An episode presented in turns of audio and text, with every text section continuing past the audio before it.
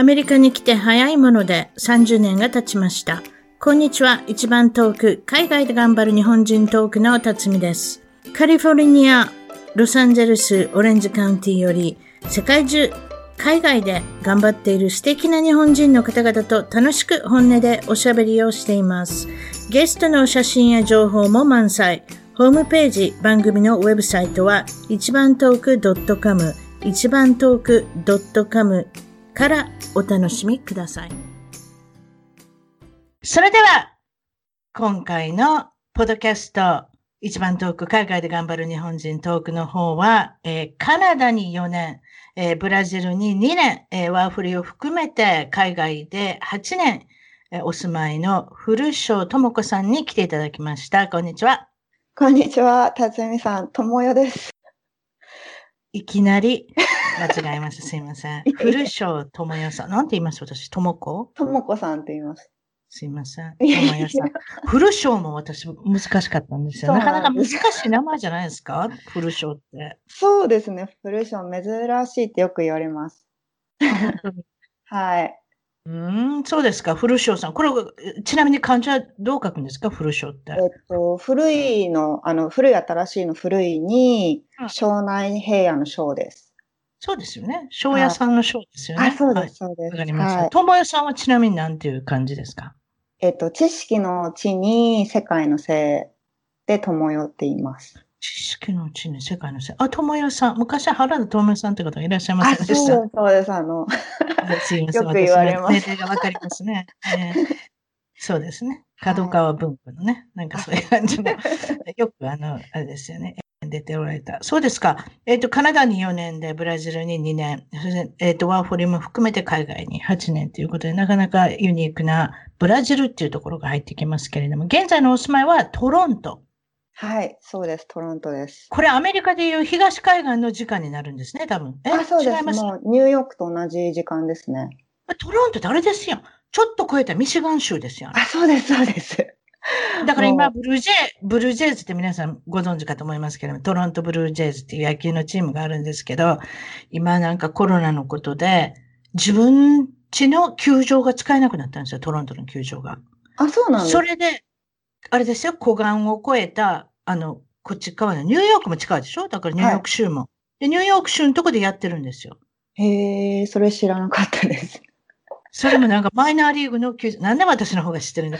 マイナーリーグの球場でやってるんですよ。へえ、そうなんですえね。え、変わったとこですなと思って、どうしてカナダでやらせてあげないんだろうなと思って、カナダの首相は別に、あの、なじってるわけじゃないですけれども、でも、どうしてトロント、そんなもんですか？今なんかまだロックダウンでかなり厳しいんですか？トロント。そうですね。えっと、い一旦緩んだんですけども、えっと、うん今またフェーズ2に、あの、ケースが増えて、フェーズ2に戻って、まあ、少し厳しくなったかなって感じですね。トロントの首相人気ありますか？顔はもちろんかっこいいですけど。カナダの首相ですか？あの、い顔だけ？そんなことないかな。や、でもなんかあの、ユニークな靴下履いてるって有名ですよね。あ、そうなんですか？そうそうですか。はい。えーまあ、トロントはいろんな方が、いわゆる人種のるつぼって感じの街で有名ですけれども、あの、あれですよね、ご主人も、えー、友江さんの場合は、ブラジルの方と結婚されたということですね。はい、そうです。ということは、外で歩いててもいろんな方と会いますか？いろんな国の方と。合いますね。もうみんな、あの、結構多種多様で、もう英語が外国語っていう人がほとんどです。公用語はブロークンイングリッシュになってるでしょうね、本当に多分ね、はいいわゆるね。えー雰囲気で、雰囲気でコミュニケーション取ってます。私、ハリウッドの映画大好きですけれども、トロントなんかが行われる。いわゆるだから、アメリカで撮影するよりもずっとコストが安いんだと思うんですよね。そういうこと、だからうん、あれですか、見かけますか？トロントでもその撮影されてるとかなんとかっていうのは。そうですね。あの、何年か前にあの英国に嫁がれか、嫁がれたあの、ミーガン・マークルさん？メーガンさんね。あ、メはいーガンさん。はい。あの、帰ってきましたよ、アメリカに。なんか帰ってきたんですかね？わかんないんですけど。なんかあの、その方が出演されていたスーツっていうテレビシリーズがトロントで撮影されていて、結構なんかあの、メーガンさんにとっても馴染みのある場所らしいですよ。そうですね。女優さんって言いますけど、誰も知らないですね。あの方あの方のことね。今、スーツって、スーツかなんか知らないですけど、言いましたけれども、それ何みたいな感じで。なので、あの、いわゆる、あの、皆さん玉残しに乗ったイメージがありますけれども、カナダは、もちろんイギリスとね、歴史深く、あの、がっちり、あの、スクラム組んでる国ですから、そういうところから、あの、どういうふうに知り合ったのかわからないです。カナダで知り合ったんですよね、確かね。ああ、そうなんですかね。そこまでは。それでアメリカ人だったっていうこと、ね、そうです、そうです。それで今、アメリカに帰ってきたって、なんか、あの、どっちかって言ったら、これどうなってんのかな、みたいな。大きな家に住んでるんですよ。一人しか子供いないのに。へえ、そうなんです13億円の家に住んでるんですよ。わあ、すごい。5ベッドルームって言5ベッドルームプラスいろんななんか部屋だらけみたいですよ。私、この間見たんですよ、実は。あの、公園まであるんですよ、子供の公園まで、家の中に。すごい外。外で遊ばせれないんでしょうね。多分あんなに有名人だったら。プールもあるし、もちろんカリフォルニアですけど、プールもあるし、公園もあるし、めちゃめちゃ詳しいでしょ。ちょっと突っ込んだだけなのに、私はどんどんメーガン・マークルのさんのことを言うてね。ロイヤルファミリーのことなことなら任しておけっていうことなんですけれども。まあ、今まで住んだ国々、ブラジル、これはどんな感じですか？そうですね。あの、住んでいた場所が、あの、あの、ベロオリゾンテっていう場所なんですけども、うん、あの、海がない場所で、結構あの、みんなブラジルって言ったら、リオとかそういうビーチタウンを思い出すと思うんですけど、全然違う感じのとこでした。あ、そうですか。全然違う感じのとこでした。うん、それで、やたらバーベキューをするのが多いんですって？そういう機会多いです。もう何でもバーベキューです。もう結婚式も、誕生日会も送別会も全部バーベキューでしたね。あのね、私のイメージからして、私ブラジルの料理屋さん行くの好きなんですよ。でもね、結構高いんですよ。なんでかってお肉をサーブするから、うんあそこ肉食ですね。よく食べますね。ですね。もうバーベキューとか朝からずっとお肉焼いて、肉ばっかり出てくる。肉ばっかり出てくるんですよ。うんそれで、あのー、食べ放題なんですね。大概ブラジルのレストランっていうのは。それで、あの、目の前でこのお肉を切ってくれて、これ欲しいですか？あれ欲しいですか？みたいな感じで。それプラス、アプタイザーだったり、サラダだったり、パンだったり、そういうものが取れるってことで、一人当たり結構高いんですけれども、これだけお肉食べたらまあ安いかな、みたいな感じのブラジルレストランが、あの、カリフォルニアにもすごく人気なんですけど、やっぱり、あれですね、本場も食べるんですね、いろんなもの。お肉はすごい食べますね。どの肉でも食べるでしょ？均等に。例えば牛肉も食べるし、チキンも食べるし、そんな感じ？そうですね。でもやっぱり牛が一番人気ですね。牛肉。うん。うん、うん、そうですか、うん、ブラジルでは日本語の教師をされてたということ、はい。はい。そして治安が悪い。まあ、これは、あの、ブラジルの、あの、この間どこでしたっけ？オリンピックが行われたところは。あ、リオですね。リオですね。リオなんかでもなんか随分心配してた方がいるじゃないですか。選手村なんかも大丈夫なんだろうかとか、あそこに見に行っても私は物を取られないだろうかとかっていう、ちょっと少し、あの、心配してたのもありますけども、やはりブラジルはい。かがですかそうい。ったところは。そうですね。割と危ない。ところでですね、結構やっぱり強盗ってい。うか、ひったくりに遭う、あった経験者が結構どこにでもい。て、うん、まあそれはよくあることで、まあ私が住んでたとこも、あの夜になるとなんかこう強盗に強盗しようとしに来たりする人とか、うん、あとはやっぱり一番危なかったのは、その銃を向けられたこと。え銃向けられた道で向けられたんですか？家の中で向けられたどういうことですか？あれはですね、えっ、と、私が旦那と車に乗ってて、どっかに行く途中だったんですけど、うん、えっと、その銃を向けた人は多分誰かをもう強盗した後で、そのひったくりたかなんかした後で、うん、こう私たちがこう、私たちをこう止めるために、うん、その強盗が逃げるために、その道を開けさせるために、こう銃を向けてきたっていうことですね。ということは、会話が何もなしにどっか逃げちゃったんですか？あ、そうです、そうです。まあ、撃たれなかったんで。そういうこと、うん。うん、怖いなそうですね。そので例えば家のな、家の中っていうか、近所の方とかいろいろあるですよ。侵入してきて盗むとか、そういうことは、その地区がまあまあなところなんですか？それとも、あんまり良くないところなんですか？もうちょっといいところに行けば、そんなに犯罪がないとか、なんかどういうふうになってるんですか？どこでも犯罪はあるんですか？結構そのなんか危なめのところもあるんですけど、そのスラム街みたいな。うん。でもやっぱり街中普通に歩いててもそれなりに危ないですね。あ、そうん。う。じゃあ、あなたのお友達とかも、ご親戚だとか、ご家族とかでも、ひったくられたとか、どういうふうにひったくるの？ひもほんまバーってもう、カバン取ってしまうの？どうな多分、ケースバイケースだと思うんですけど、例えば時間聞きに来て、今何時って聞きに来て、今、大抵の人って今スマートフォンで時間見るじゃないですか。うん。で、こう、スマートフォン出した瞬間にパッて取って逃げちゃったりとか、うん。あとはバス停でバス待ってた、待ってる時に、こう、携帯でなんかこうメールとかしてたら、こう、ひったくられたとか。はうんあ、大変ですね。うん。まあ、それはだって、防止の仕方っていうのがあんまないような、あるような感じですね。うん。まあ、その手に何かを握ってて、こう、パッて取られることもあれば、まあ、こう、アプローチしてきて金を出せっていう場合もあるじゃないですか。あと、おその、アプローチして金出せって、金がなかったらこれまた怖いことになってそうるとかね。なんです。なので、私は二つお財布を持ち歩そうでしょ？いてて。取られ、取られ金みたいなの持ってかなきゃいけないんですよね。はい。そう、サレンダーの、はいはいはいはいはいお財布を持ってうんうんややってました。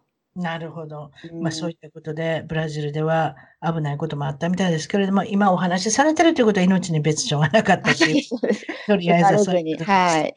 主人も無事に、あの、まあ、あの、カナダまで来たということで。で、カナダでは、あの、コーヒーショップにも働いた経験があるということですけれども、その、その時のエピソードをちょっとお聞かけ、お聞かせください。そうですね。あの、カナダって意外とあの、カスタマーサービスにおける期待値が高くてですね、はい。意外と、あの、ちゃんとしたサービスを求めるお客さんが割と多くてですね、あとちょっと難しいお客さんも多くて、例えば私はコーヒーショップで働いてたので、こうコーヒーを注文したら自分の名前言うじゃないですか、北米ってこう自分のオーダーに。そうですね、普通はね。あで、それで聞いたんですよ。じゃあ、あの、オーダーの時の名前何にしますかって言ったら、うんえなんで名前言わなきゃいけないの？って急に怒られて、そんな？そうそうそう。で、なんか、じゃあ、ジョーでいい？って聞いたら、俺の名前はジョーじゃないってまた怒られて。それいちいち説明しなきゃいけないんですか？そうなんですよ。あの、他のね、同じ注文してる人もいるから、こう、わからなくなることがあるから、説明したんですけね、ど。お名前でね、あの、よ、お呼びますから、名前書きますけど、ここにってことでしょ？コップに書きますよね、大体ね。はい。はあ、そこまで文句言ってくる人がいるんですか？はい大概そういう方はお年の方がいあれですか？いやーそうでもない。割と若めの男性でしたけどね。あら、じゃあうん誰も信じないってことでしょうね、多分ね。そうだと思います。そこで名前を出たら何かセキュリティに問題が出るかもしれないとかって、いわゆる被害妄想なのかもしれないですね。あとは何かありますか？切れるお客さん。いいですね。楽しいですね。あと何かあったかな？でも今それが多分一番、あのー強烈まあ、サービスに、例えばコーヒーだったらそれで文句言ってくるし、非常に細かい注文ができるでしょ？あ、そうですね。結構細か例えばソイ、ソイミルクにしてくれとか、ありません？ローファットミルクにしてくれとか、これをしろ、あれをしろ。違い温ます？度とかありますね。厚めにしてくれとか。温度まで？うーん、あり温度ます。調節、温度調節できるんですか？いや、あの、フォーム、そのミルクのフォームを立てるときにちょっとなんか長めに熱したりとかして熱くする。うんでもそうすると。それとか名前を呼ばない。そうそうそう。1分、2分できても名前を呼ばない。ジョーさんの名前を呼ばない。あ、ジョーさんの方だけど。何でもいいですけども。そうですか。えーっと、これ、裸の人が歩いてる場合があるっていうのは、これどういうことですか？これはですね、あの、トロントって割とその、同性愛者の、あの、今なんて言うんでしたっけ、LGBTQ プラスでした。そういうこと今ですね。ごい長くええましたよねでもややこしくなってますね。私も分かってません けど、LGB ぐらいまで分かりますけど。はい。あの、その、そう、それが割となんていうか、こう、受け入れられてるというか、盛ん、盛んって言ったら変なんですけど、だからゲイパレードってことね。ゲイの人たちがやるパレードが多いってことね。で、その中で、裸ってどこまで裸なんですか？おばちゃんちょっと聞きたいわ、その辺。ほとんど裸です。あの、ちょっと、ちょっとあの、なんて言うんですかね、大事な部分がちょろっと隠れてる。ちょろっと？ちっちゃなきあれですか？小さな布で。ですね。でもそれで見ててうっとりする場合もあるかもしれないけれですけれども、法律違反みたいな裸の方がいっぱいいますからね。それが多分ほとんどだと思うので。裸の方は割とあの年齢いってる方が多くてですね。お腹がブンってあのあれでしょ、ビールバラみたいなのが出てたりするんでしょ？ちょっと怖いですね。そういうこと。もうちょっとあの鏡見てからあのパレードに出てきてっていうね。そうですか。まあもちろんそのあの人口の多い大きな町ですのでね、そういったことはあのプロテストだったり、パレードだったり、なんかそういうのいっぱいあるんだと思います。失敗談、皆さんに聞いてますけれども、これはブラジルの国内線の乗り継ぎのことなんですけれども、よくありますね、乗り継ぎ。はい、空港のこと何、何が起こりましたか？そのの、国内線の乗り継ぎでですね、ゲートが変更されてたみたいで、で、アナウンスがポルトガル語だったので、聞き取れなくて、ずっと待ってたら、危うく 飛行機を乗り遅れそうになったんですね。ポルトガル語が公用語？でしょ？公用、はい、そうです。ブラジルは。ということは、アナウンスされるのはすべてポルトガル語？そうなんですよ。難しいですね。ただ英語で言わないんですね。そうなんですよ。サンパウロの空港だったので、あの、英語でも言われるかなって思ってたんですけど。うん、思いますよ。ね、言われなくて、ずっと待ってたら、その、空港職員の方にどうしたの？って声かけられて、で、チケット見せて、ここ行きたいって言ったら、ああ、ここゲート違うよって言われて連れてってくれたんですよ。国際線やったら英語喋るかな？アナウンス。うん、おそらく、そうですね。国内線だったからでしょうね。多分そうですね。うん、うん、うん、うん。で、その英語なんですけど、英語ができてもブラジルでは困りますよってことですか？そうですね。あ、そう。はい。もう、ポルトガル語が、はい、できないとなかなか難しいですね。で、トメルさんはあ3カ国語喋れるってことですか？日本語、英語、ポルトガル語、そういうこと？はいって言えたらかっこいいんですけど、全然できないですね。ポルトガル語も。はい。でも、ご主人って何語で喋ってるんですか？英語ですね。あ、英語？やっぱそれが一番共通だっていうことなので、そういうふうになるんだと思いますけれども、じゃあ二人とも外人同士が結婚するって、それでカナダに住んでるって。それいいですね、その感覚。そうですね。二人もともがアドベンチャーっていう感じ。そうですね。あの、日本とブラジルは遠すぎるので、あの、トロントだとお互いにとって真ん中の土地、ね、なるほど。フェアですね。フェア。フェアいいですね。国際結婚の女性はよく言います。フェアなことが一番。はい、そうなんです。それはそうですよね。うん。フェアなことが一番だと私も思います。あとですね、ご主人の名前が随分長い。そうなんです。で、困ることがある。どんな長いんですか？ちょっと言ってみてください。綴り。そうなんです。あの。綴り言ってみます？まず、それじゃ、なんていう名前ですか？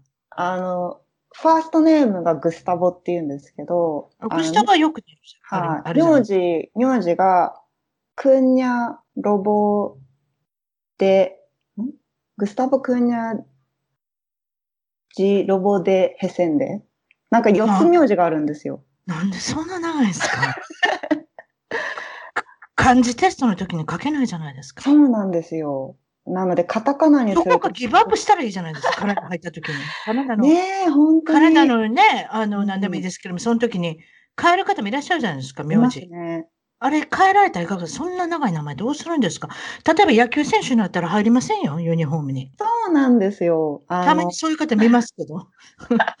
ギリギリに入ってる方。ええ、そう、本当にそんな感じでですね、あの、カタカナにするとすごい長いし、あの、そもそも名前が長すぎて、その、航航空チケットに名前が書かれるじゃないですか。うん、それにも収まりきらなくて、で、なんかアメリカに行った時にチケットにその名前が入りきらないイコール、名前がパスポートと一致しないっていうふうに見なされて、だから空港、あの、ゲ、なんて言うんですかね、そのチケットカウンターに戻って書き直せって言われて、そのセキュリティの人に。うんうん。でもそれでまたあの飛行機を乗り遅れそうになったりしたことも。それもですね。そうですか。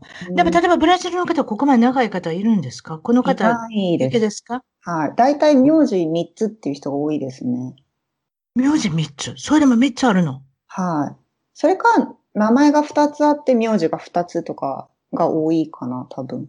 なんかく、なんか、やたら名前に凝ってるんですね。なんかな、な、長、長くてなんぼみたいな感じですね。そう、個性をそこで出すみたいですね。うん。それでまた空港のお話、もう一つあるみたいですけど、これアメリカの空港。そうなんです。どこで、どこでした？アメリカの。どこだったっけな？確かテキサスかどっかだと思うんですけど、うん何をしたんですか？その、まずいこと。あの空港の中にティム・ホートンっていう、そのカナダですごい有名なコーヒーショップがあるっていうのを見つけて、うん。で、あ、ティム・ホートン行きたいと思って行ったら、知らない間にゲートを出てたみたいで、またその、その空港に入るセキュリティチェックをもう一回通過しなきゃいけないって言われて、で、それが結構その飛行機が出る直前だったんですよね。うんそれでまた飛行機を逃しそうになるっていう。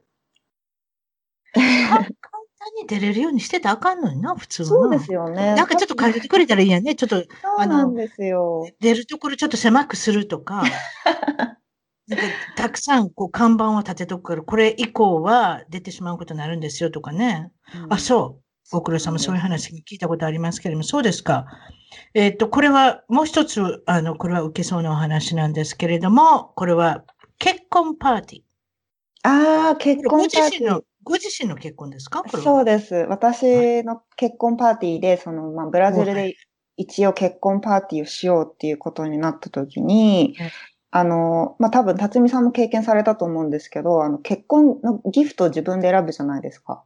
そうなんですよ。け結婚のね、ウェディングレジストリーっていうんですか？ギフトレジストリー。はい。で、それをこうゲストの方に、まあ、何をピあの、プレゼントをするかっていうのを選んでもらうんですけど、そうですね。お店からね、あの、デパートとかの、とか、それとかそういうギフトを扱ってるお店に、レジストリー、えっと、これが欲しい、あれが欲しいって言うんですけど、そうですか？はい。うんで、それで、その、なんか、同じ商品が違うところでもっと安く売ってるから、それ、そっち買ってもいいかとか、結構そういうリクエストが多かったのが結構意外とびっくりして、正直ですね。うん、なんか日本だと結構、同じものだったら他、他から持ってきてもいいんじゃないかって。うん、とかね、あの、他のお店のクーポン持ってるから、それ使いたいからとか、うん。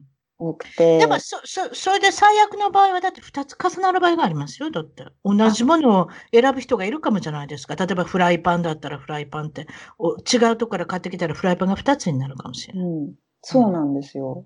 ていうか、そういうことが割と多くて。なんかね、あの、日本だと結構お祝い事だから、懐、なんていうんですかね、皆さん心よく出す方が多い、多いイメージなんですけど。うん。まああまり質問もせず、せず、せずにね。質問するんだったらもうお金をあげとけばいいっていう。そうね。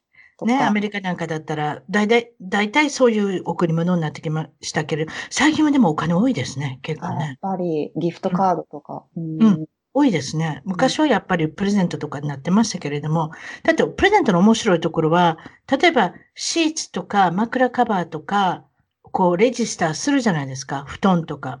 絶対欲しいの布団の方だと思うんですけれども、枕カバーだけくれる人もいるんですよ。なのでああ、ありますね。結構ケチさが出てくるんですよ、そういうところ結構見えますよ。ね。枕カバーだけですよ。3000円くらいあるじゃないですか。いいですね。ということで、えっ、と、まあ、ケチっていうイメージも、あの、ある時があるっていうんですけれども、そういうことですか？そうですね。なんかあの、私が住んでたそのミナスジェライス州っていうのが割と堅実な方が多い州で有名みたいで。面白いですね。ケチの地区で有名っていうそうみね。たいです。うんなので割と、あの、まああの、結構質素に暮らす方が多いのかなと思って、うん、あとはなんかタタッパーとかが高いんですよね、ブラジルってすごく。タッパーってタッパーウェアのこと？タッパーウェアが、はい。高いの？ななんでも高いの？なんでですかね結構割と何でも高いんですよ、ブラジルって意外と。でも、でも高い高いっていうか、安いもん買っても漏れたりするしな。あ、そうなんですよ。横にしたらジャーって漏れたりするやん。それじゃ困るしな。でもやっぱ漏れない。タッパーウェアっていうのが普通なんですけれども、その普通を買い買おうと思ったら高いのかもしれないですね。なので結構そのスーパーで売ってる、そのプラスチック容器に、容器うんに食べ物入って売ってるじゃないですか。うんうんでそのた、そのプラスチック容器をタッパーの代わりにずっと使ってたりとか、うん結構多いですね。なるほど。あとは人が家に訪問してくれる、ピンポンって鳴らす方が結構いるんですって？あ、そうなんです。あのーまあ、そうやってピンポンとして運よく開いたら侵入してこようとする。ちょっと怖いじゃないですか。そうそうそうなんです書きときませんねかけときます。なので、一応こう、チラって見て、あ、知らない人だと思ったら、こう、いないふりをして、やり過ごしてました。うーん。そうですか。あの、先ほどの少し犯罪に戻りますけれども、月一で来る強盗っていうのがいたんですか？あ、そうです、そうです。それがその家に来る、まあ、強盗。でも全部未遂だったんですけど、未遂って情けないですね、それそれで。まあ、まあでも夜ですね、夜来て、まあこう、いろいろ警報とかが鳴って、うんそれで逃げてくみたいな感じでした。ということは、それだけ犯罪があると、あの、セキュリティもしっかりしてないんですか？やっぱり。セキュリティはやっぱり、あの、お金によりますね。やっぱりそうですよね。アメリカもそうです。そうですよね。いわゆるるセキュリティはお金で買うってことですよね。はい。だからそういう尋ねる人も出入りが自由っていうのも怖い話だし、どっからどこまで入っていけるのかっていうのも、これもやっぱり、あの、全部予算になるってことなんでしょうけれども、皆さん今海外の方はうんうんとうなずいてるのがよく見えますけれども、日本の出身地まだ聞いてませんでした。こちらどちらから、あの、来られたんですか？ともえさんは。はい、えっと、出身は横浜です。あの、生まれも育ちも横浜です。皆さんどうして横浜の方は何県って言わないんでしょうね。横浜からです。よく考えたら神奈川県っていう県があるんですよ、実は。で横浜、いわゆるあれですね、国際的な、あの、昔でいう偉人の方がうろうろしてるっていう、あの、街の雰囲気の、あの、イメージがありますけれども、ということは、やっぱり、英語だったり、あの、そういったことも、あの、非常に身近に感じた街なのかなと思いますけれども、そうですか？そうですね。割とあの、海外の方が身近にいる環境ではありましたね。うん。うん。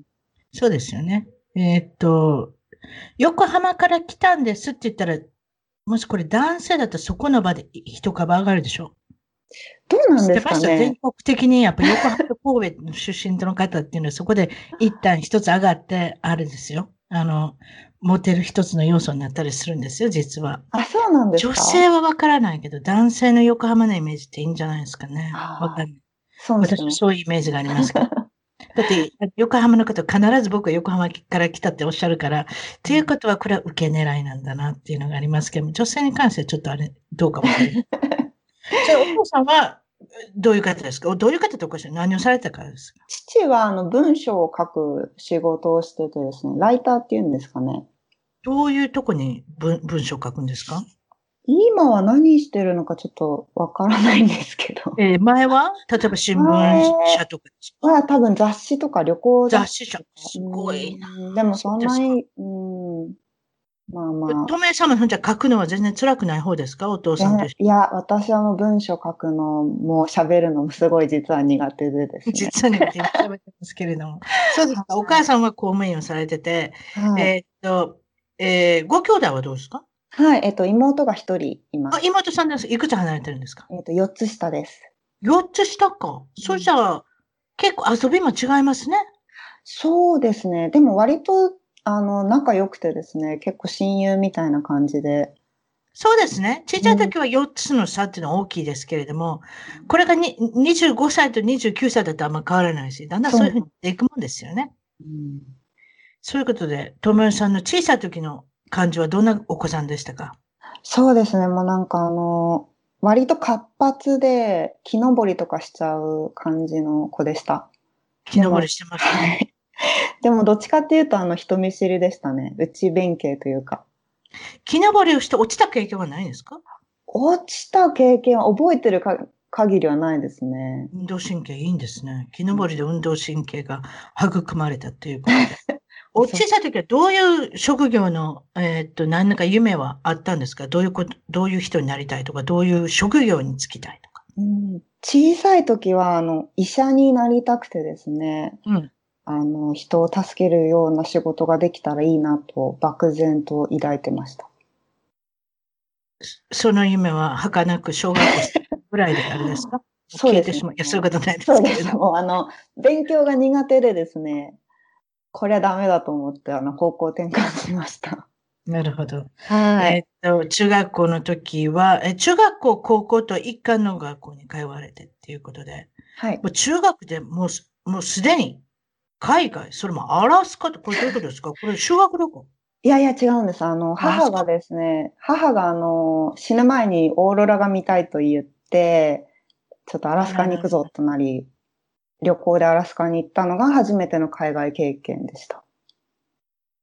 で死ぬ前にって言いましたけれど、それは単に口で、あれでしょ？口走ってるだけでしょ？そうですね。まあでも。とに、かく自分の夢だっていうことでび びっくりした、びっくりした。また、あの、その時なんか病気で思わしくなかったのかと思って、ふらふらしながらいたのかと、そうじゃないんですね。ふらふらしないけれども、あなた、お母さんの口癖で、そうです。まあ、だからいわゆる死ぬまで、死ぬまでに何かをするぞの10箇所ぐらいあるんでしょそのうちの一つが多分アラスカだったということで、で、アラスカに行かれていかがでしたか？もう楽しくてですね、そこからあの英語の勉強楽しいなと思って、そのが外外国語を使ってそのコミュニケーションを取るのって楽しいと思って、うんそこから英語の勉強に目覚めたんですね。で、高校で、えー短期のホームステイをされるということなんですけれども、これどちらに行かれたんですか？これはあの、もう本当ニューハンプシャーとバーモント州の真ん中ぐらいの。北の方ですね。そうですね、ニューイングランド。アメリカの東海岸の、はいニューハンプシャーって言ったら、本当ちょっと行ったらカナダじゃないですか？あ、そうです、そうす。です。なのであ気候が割と、うん、近いですね。ね、そこでホームステイされて、それでまた英語を学ば学ばれて、で、まあもちろんその実際の英語に、あの、落ち込むことはなかったですか？何言ってるかさっぱりわからんみたいな。行った時、高校生の時に行った時はもうやっぱり何もかもが新鮮で、あの、まあ、楽しいっていう気持ちの方が勝ってましたね。そうですよね。ホームシックになるってことあんまないですよね。2、3週間ぐらいだったら全ね。然ないですね。うんうんうんこれもうちょっと長く入れないかなと思うのが大体2、3週間の感じだと思いますけれども、そうですか。大学に入られた時には、留学生をサポートするサークルに入ってましたっていうことですけれども、留学生、どういう国から来られた方がおよく見ましたか？ああ、そうですね。と、韓国はやっぱり多くてですね。うんあとはフランスとかイギリスの方も多かったですね。うん。うんあと台湾とかね。あ、そうですね。た、あ、台湾はいたかなあの、交換留学生だったので、その大学あ、なるが、ほど。うん、姉妹校があるところから来てる方が多かったですね。あとはインドネシア、タイとかうんですかね。そういう方とはどう、何語で喋るんですか？このサポートするときは。日本語でや基本、日本語で、やはりあの、向こうのね、留学生もせっかく日本に日本語勉強してにしに来てる学生が多いので、うん。やっぱりこちらとしても日本語で受け入れた方がいいのかなと思って、まあ日本語で。うん。なるほど。はい。皆さんに海外に興味を持った、例えばきっかけ、海外に来た理由なんてのを聞いてるんですけれども、いかがですか？海外に興味を持ったきっかけ。そうですね。やっぱりその先ほど、あの、言ったあの、アラスカの旅そうですね行。ううんん。で、そこからずっと英語勉強好き、英語の勉強が好きになって、で、その高校のホームステイの経験で、やっぱりさらに、やっぱり英語もっと話せるようになりたいと思って、まあ、いつか海外に行きたいなってずっと思ってたんですけど、うん。何もなく、まあ、大学生活も終わり、うんで、社会人になって、ワーキングホリデーに思い切っていこうと思って、で、20代の後半にトロントにワーキングホリデーで来ました。なるほど。で、そこでうんブラジル人の彼氏と、えーっと、出会って、遠距離恋愛をされて、えー、そういうことですか？行き来があったってことですか？あんまり行き来はしてないんですけど、行実き来、行き来するの難しいんですよ。お金いりますから。あと、ワーキングホリデーっていくつぐらいまで行けるんですか？これ、きっと聞聞きたい方いっぱいいると思うんですけども、その当時でいいです。いくつぐらいまでは行けるんです当時は確か申請できるのが30歳のうちで、ですね。はい。で、申請が降りてから1年以内に入国をしなきゃいけないので、もう本当のギリギリは31歳で入国とかですね。なるほど。うんえーっと、それで、まあ、距離恋愛が始まって、私は、えー私というか、まあ、ともえさんの方は一度日本で働いて、そして彼が日本へ来た時に入籍されて、ブラジルに、それから引っ越しして、そこから二人でカナダの永住権を取得して、たらえートロントできましたということなんですけれども、ここで皆さんに聞きたいのは多分永住権。なんか今、今読んだ、い読んだっていうか、あの、おしゃべりしたにはすごく簡単に取れそうな感じなんですか簡単なんですか？カナダの永住権って。うーん、あの、そうですね。多分、あの、アメリカとかに比べれば割と取りやすいと思うんですけど、はいでもやっぱり、あの、簡単ではなかったですね。どういった審査が入るんですか？例えば。えっと、私たちの場合は割とその、いろいろな条件があって、まあ、年齢とか職歴とか学歴、あとうん英語の能力とかそういういろんな条件があって、はい。まあ、それを満たした上で、えっ、と、まあ、カナダ政府から声がかかれば、そこからまた申請の手続きが始まって、で、オフィサーの期限が良ければ申請が降りるという感じ。そうなんです。オフィサーの期限、うんそれすごく大事。ですそうなんです。そうなんです。えー、それ何年ぐらいかかったんですか？申請して。うーんと、どうだろう。その準備をはじ、調べ始めたりとか、そういった期間をを全部、トータルすれば多分2年ぐらいかかっうん、でもやっぱりそう少ないですね、2年ぐらいって。うん今、調べ始めてからっておっしゃったけれども。うんそうですか。ね。あの、ラッキーなパターンだったと思います。また細かいこと聞いていいですか？永住権っていうのは、いただいたら何年ごとに申請しなきゃいけないんですか？リニューっていうんですか？カナダは5年です。あ、5年で、はい5年経ったらまたインタビューとか行ってってことですか？いや、多でも多分ドキュメントの提出だけで多分あ、そう。はい。あ、そうそう。ただ、あの、なんだっけ、あの、その5年間のうちに何、何年以上はカナダにいなきゃいけないとか、そういう条件はあるんですけど、とやっぱりありますよね。だって、はい開けっぱなしだったら、この人カナダに本当にいたいんだろうかっていうことになっちゃいますよね。多分そういうことなんだと思いますけれども。ともえさんは海外に来てからですね、何か自分が変わったことに気づきますか？どういうふうに変わりましたか？日本にいた頃の自分と比べて。そうですね。日本にいた頃は結構その社、社会が決めた型というか、こうし、こういう風な人生を生きていけな、いかなきゃいけないみたいなのが、まあこう感じてたんですけども、こう海外に来て、こう本当にゼロから始めなきゃいけないってなった時に、うん海外生活はその、その型自体を自分で作らなきゃいけないというか、うん。そういう感覚を持ったことが一番違うかなって思います。なるほどね。うんまあ自分らしくなったっていうか、あ、そうですね。もうへ、もう人の目を気にしてる暇がないって感じですかね。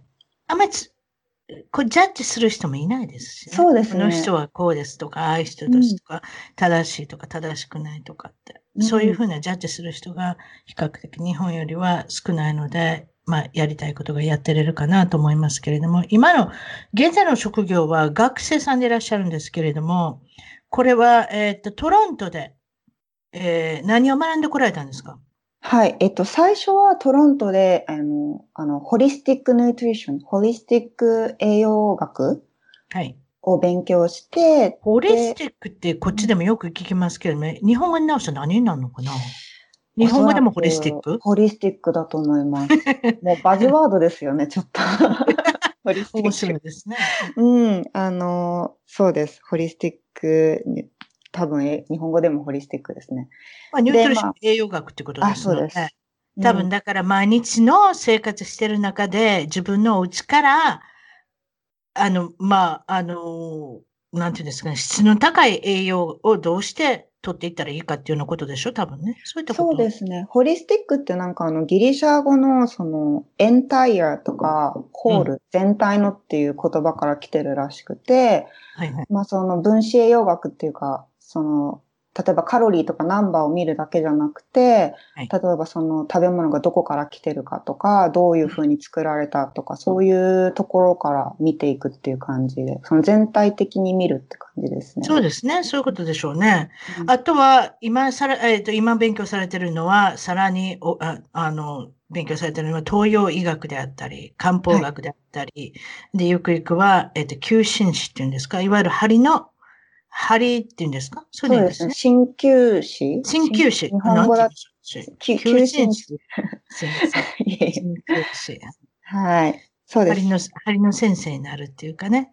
そういうことですね。ねそういうふうに目指してらっしゃるということなんですけれども、えー今ハマってること、なんかありますか？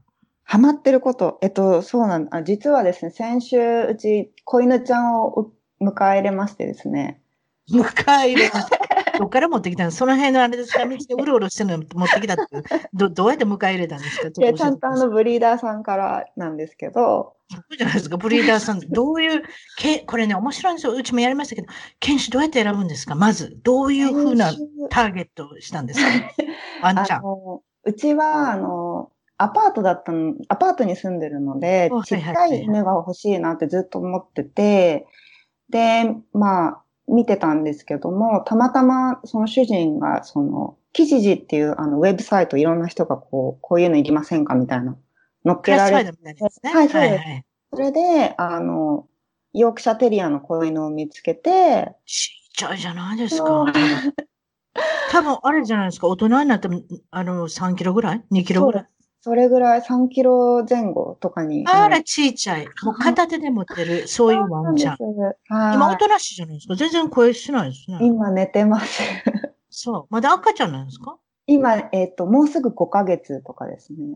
まだまだ3歳ぐらいまで赤ちゃんのあの行動をとりますね。そうですか？うちも2匹いるんですけど、今日はすごくおとなしいですね。でも、ヨークセテリアみたいにちっちゃくないですけど、ということは、アパートでかあのそういう犬を飼っていいとこもたくさんあるってことですね。そうですね。トロントはそのペットを理由にその入居を断っちゃいけないっていうルールがあるので、そうなんですか？そうなんですよア。メリカってほとんど断られるんですよ、犬ねは。そうですよね。猫はいいんです。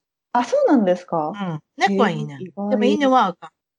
へーでもあの、うちのアパートその1匹だけ、1匹だったらいいよっていうルールヨークシャあってテリアのオス、メスどっちですか？女の子です。なんて名前ですか？もちです。もちうち、はいもも、うち、ももちゃんっての。もももちょっと候補だったんですよ。そうでしょももって可愛いじゃないですか。可愛いですよね。うんえって言いますのは、私のモモはどうしてモモなのかって言ったら、うちの主人、アメリカ人の主人が、もともとピーチっていう犬を持ってたんです。ピーチちゃんっていうのを。可愛い。それで、そのワンちゃんが黒だったので、今回もまた黒なので、同じ名前の日本語で行こうっていうことになって、モモってつけたら、結構アメリカの、例えばグルーミングに連れてったりとかしたら、モモっているんですって。アメリカに不思議でしょ、なんかちょっと日本語、日本語っぽいですよね、モモって。うん。でもあと、もちっていうのは、最近も日本語化してるじゃないですか。もちアイスとかもちとかって。そうです、そうですいわ。ゆるお餅の餅でしょ？はい、そう、もちアイスとか流行ってますよね。もちアイスとか流行ってるじゃないですか。はい。やっぱり国際化した名前をつけてるんですね。そそううかなん。です。えっ、とですね、皆さんに最後聞いてることは、この将来の夢、展望、抱負っていうのをぜひ、えーこちらの方でアピールしていただけたらなと思います。はい。そうですね。将来的に、あの、卒業したらですね、その中学と栄養学の知識を使って、あの、まあ、皆さんの健康とか生活の向上をお手伝いするようなことができたらなと思っています。そうですね。もうそれだけいろんなことを勉強されてたら、いろんなことを皆さんに伝えることができていくんじゃないかと思います。はい、そして、小林さんのソーシャルメディアもやっておられるんですけれども、はいこ。ちらはツイッターと、えっ、と、インスタグラムということなので、それはゲスト情報、一番トーク .com、一番トーク .com のゲスト情報からクリックできるように、あの、させていただきます。今日はどうもお忙しいところありがとうございました。いえ、こちらこそありがとうございました。はい、失礼しはい。ます。失礼いたします。一番トークのツイッターでぜひフォローをして絡んできてください。また一番トークの Facebook で気に入ったらぜひいいねをお願いします。番組の聞き方は iTunes もしくは内蔵のポッドキャストアプリより一番トークを検索。Android のスマートフォンからはサウンドクラウド Google プレイミュージックのアプリより一番トークを検索。チャンネル登録をして新着をいち早くゲット。私の小さな番組をぜひ応援してください。